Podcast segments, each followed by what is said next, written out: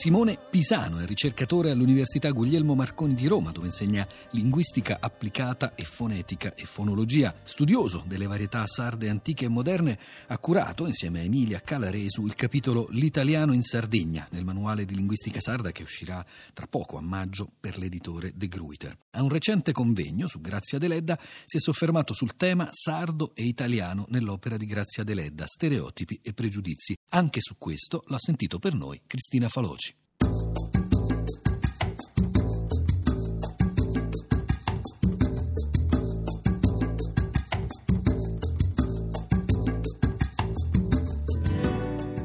Pisano, qual era la situazione linguistica in Sardegna all'epoca in cui si è formata la scrittura di Grazia Deledda? Allora, a quell'altezza temporale, senz'altro il sardo era la lingua più parlata, c'erano un mare di sardofoni, però l'italiano d'altra parte non era una lingua sconosciuta, insomma. L'errore è sempre stato probabilmente di associare il dato della conoscenza dell'italiano a quello eh, della percentuale degli analfabeti. Dobbiamo distinguere quindi tra competenze attive e competenze passive. Anche chi era del tutto analfabeta non è detto che non avesse una qualche competenza passiva dell'italiano, vuol dire che probabilmente l'italiano lo intendeva, però non lo usava quotidianamente, non era il suo strumento di comunicazione quotidiano. Eh, stiamo parlando ovviamente della fine dell'Ottocento. Ricordo che dopo l'unità d'Italia la Sardegna, da un punto di vista degli analfabeti, aveva eh, la situazione più critica. Era la regione italiana con meno alfabetizzati.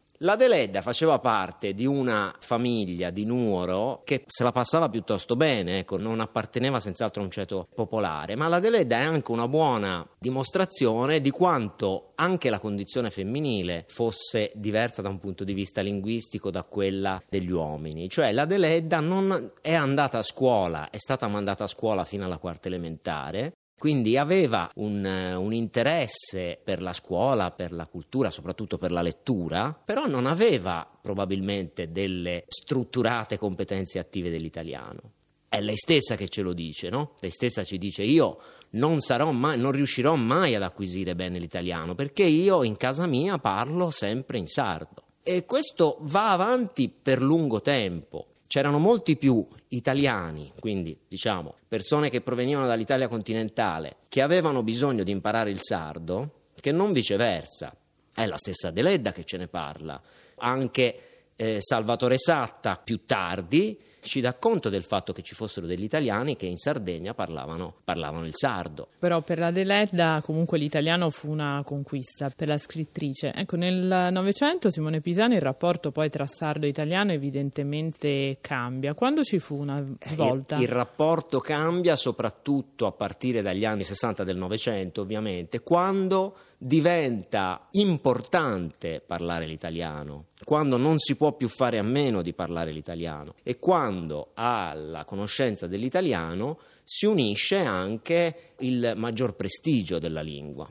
A un certo punto diventa fondamentale per poter avere un ruolo attivo e quando anche le famiglie cominciano a, ad essere solidari con il progetto di scolarizzazione, solo in quel momento, allora il sardo recede e lascia spazio all'italiano. La Deledda non abbandonò mai il sardo, continuò a parlarlo per tutta la vita, ci sono testimonianze in questo senso anche familiari, la Deledda con le, con le sorelle a Roma continua a parlare in sardo. Chiaramente però ha acquisito, soprattutto tramite il mezzo scritto, ma poi chiaramente anche tramite quello orale, un buon italiano e è pienamente consapevole di avere a disposizione due codici linguistici.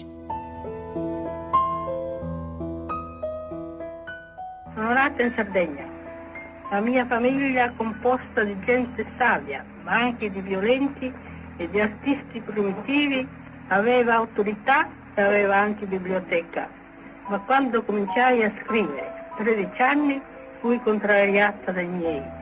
Il filosofo ammonisce, se tuo figlio scrive versi, correggilo e mandalo per la strada dei monti. Se lo trovi nella poesia la seconda volta, puniscilo ancora. Se fa per la terza volta, lascialo in pace, perché è un poeta. Senza vanità anche a me è capitato così. Avevo un irresistibile miraggio del mondo, soprattutto di Roma E a Roma, dopo il fulgore della giovinezza, mi costruì una casa mia. Vivevo tranquilla con mio compagno di vita ad ascoltare le ardenti parole dei miei figli giovani. Ho avuto tutte le cose che una donna può chiedere al suo destino, ma grande sopra ogni fortuna la fede nella vita è in Dio. Grazie, Teresa.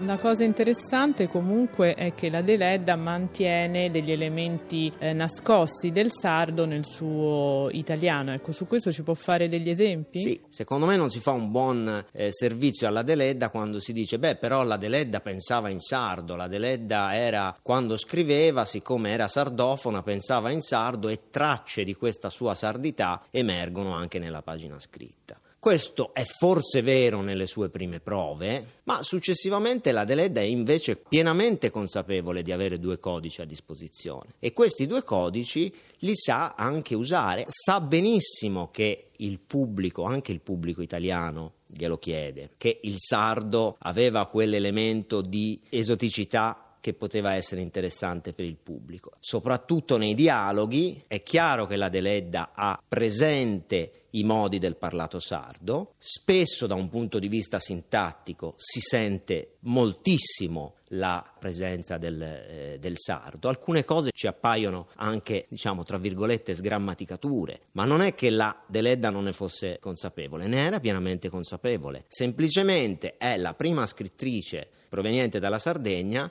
che tenta di conciliare i due codici che ha a disposizione oggi eh, le viene riconosciuta, ma soprattutto in passato si è molto calcato la mano sul fatto che la Deleda fosse una scrittrice incolta, eh, una scrittrice lontana dalla cultura europea, appartata. Questo, se da un punto di vista del suo carattere è forse vero, la Deleda fece una vita abbastanza eh, ritirata, però è anche vero che la Deleda seppe mantenere e tessere delle relazioni anche a livello europeo che sono quelle di una, di una scrittrice di, de, del, suo, del suo tempo. Simone Pisano, chiudiamo sull'alterità del sardo, sia rispetto all'italiano sia rispetto alle altre parlate regionali. Allora, che il sardo sia una varietà eh, romanza, quindi neolatina, eh, assolutamente autonoma rispetto a tutte le altre e che quindi sostanzialmente dovremmo parlare di sardo romanzo, quindi del gruppo delle varietà sarde che sono autonome all'interno delle altre varietà eh, neolatine, su questo credo che siamo tutti d'accordo. In un primo tempo si è sempre ribadito che il sardo era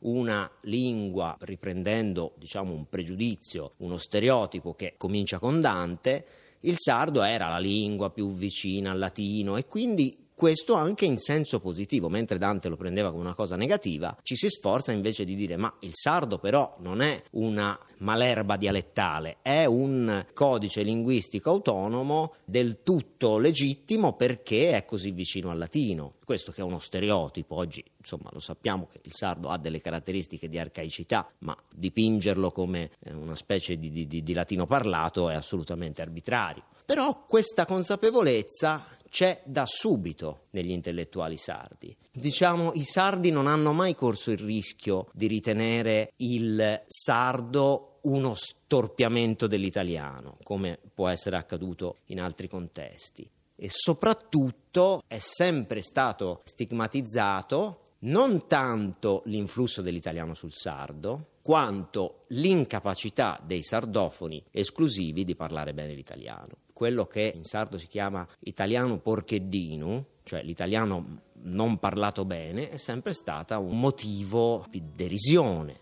E però, d'altra parte, anche la severità dei dialettofoni nei confronti dei sardi non pienamente sardofoni, sardi che parlano il sardo, che sono estremamente severi con quei sardi che il sardo non lo sanno parlare bene.